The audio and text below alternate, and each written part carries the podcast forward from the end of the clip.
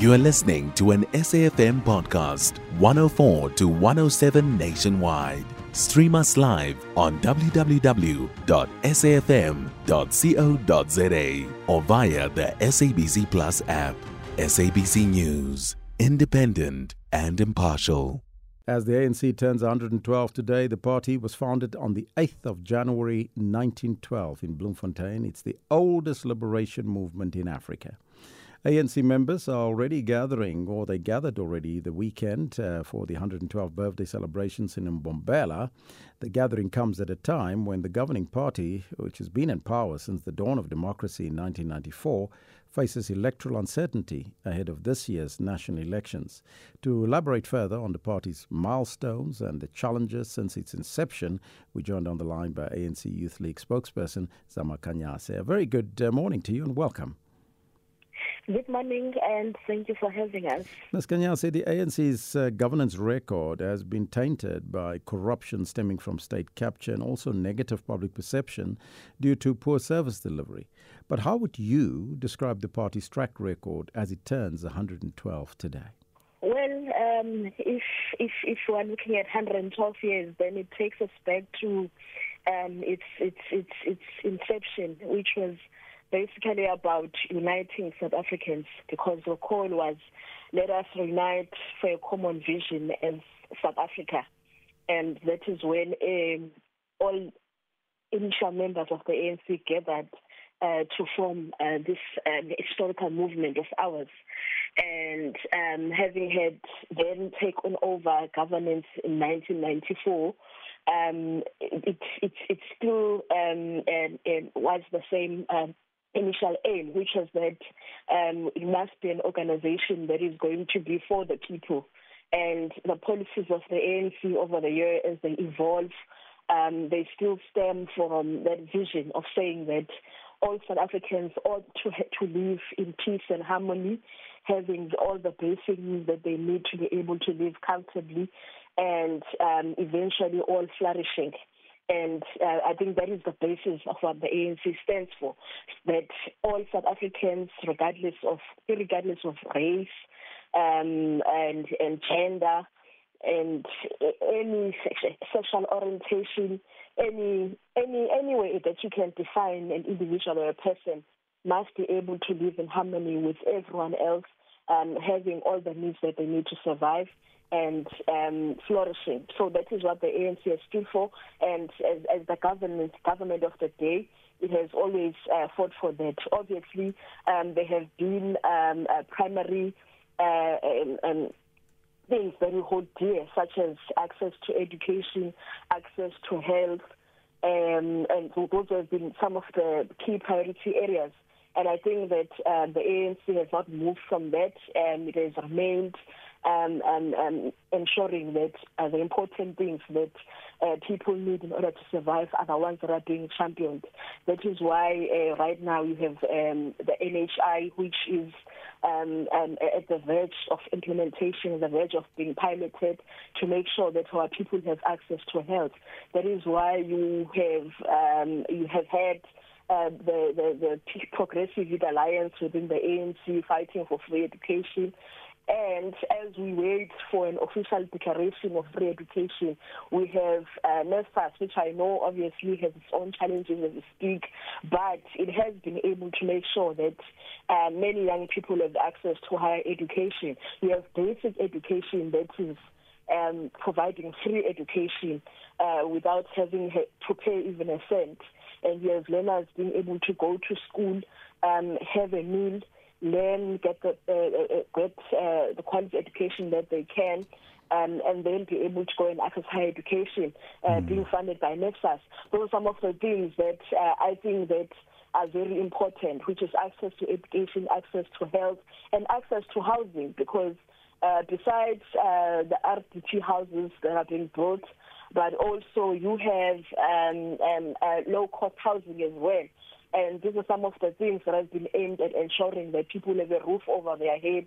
These are basic needs that I've been talking about, which uh, the ANC has always prioritized, that we must have um, uh, individuals or citizens who are going to be dignified mm-hmm. in a sense that if you have a roof over your head, um, that is that, yes. that, then at least that dignifies you as a person, mm-hmm. and then you have access to these things that I've counted, and then you must be able to have those skills so that you can be employable.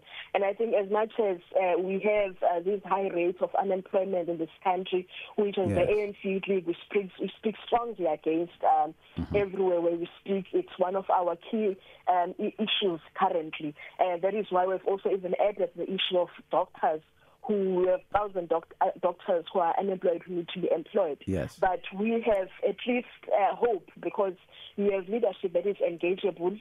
Mm-hmm. That um, because uh, the same ANC has fought for freedom of expression yes. for so many years, it is a leadership that yes. is listening, and we hope that they are mm-hmm. going to fix some of these grey areas because it would not yes. be true if we say there are no hiccups. There are hiccups, but uh, there's also been a lot of work done to address many things and make sure that we even have those doctors in the yes. first place. Ms. Khanyase, uh, all that said, but according to recent research, the ANC support is likely to fall below 50% this year in the elections. How will the ANC convince the public that they can deliver and lead the country given the poor electoral support?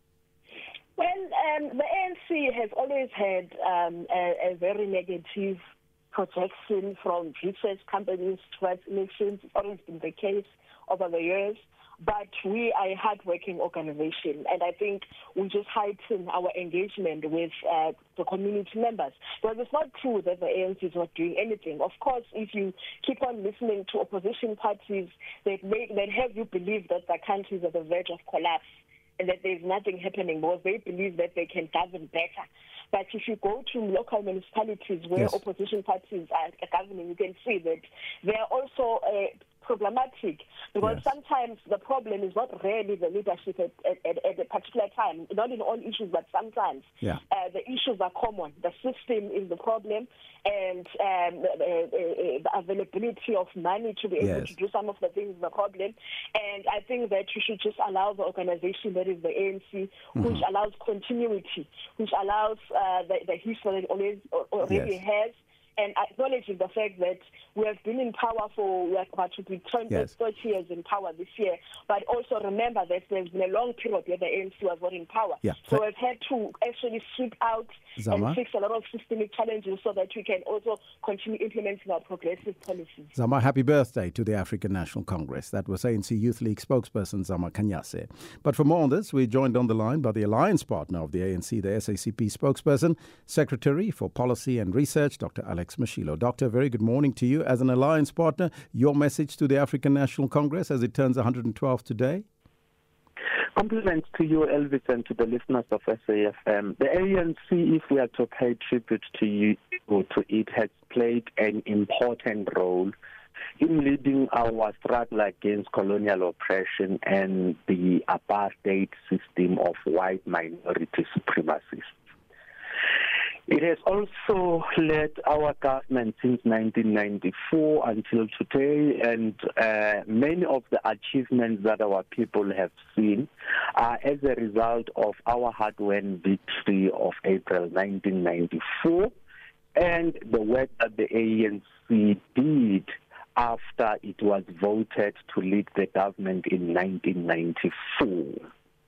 We say to the ANC, congratulations for the work well done. However, we have problems that need to be addressed because under the ANC led government in 1996, a policy called Growth, Employment and Redistribution was imposed by passing NEDLAC, which is established for the government to consult with labor, business, and organized community constituencies to seek consensus on economic, labor, and development policy, among others. So that step was not undertaken. I have no doubt in my mind that the ANC should be regretting Uh, uh, that the government did not take that step. What happened yes. after GEAR was imposed? Unemployment rose from 16.5% to levels higher than 20%. And since then, it never came down to 20%, not to mention any level below 20%.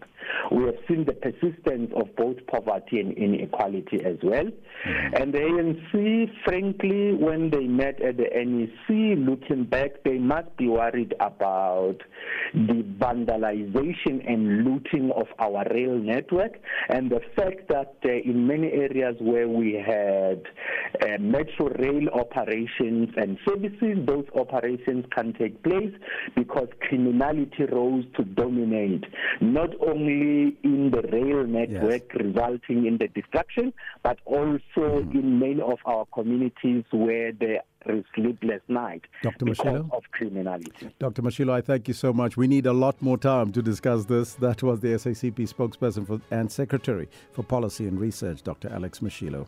We extended an invitation to the ANC, but they have yet to respond to the request because you heard the Youth League a little bit earlier. You can find SAFM Current Affairs on 104 to 107 nationwide. Our podcasts are available for download on all our digital platforms. SAFM, leading the conversation.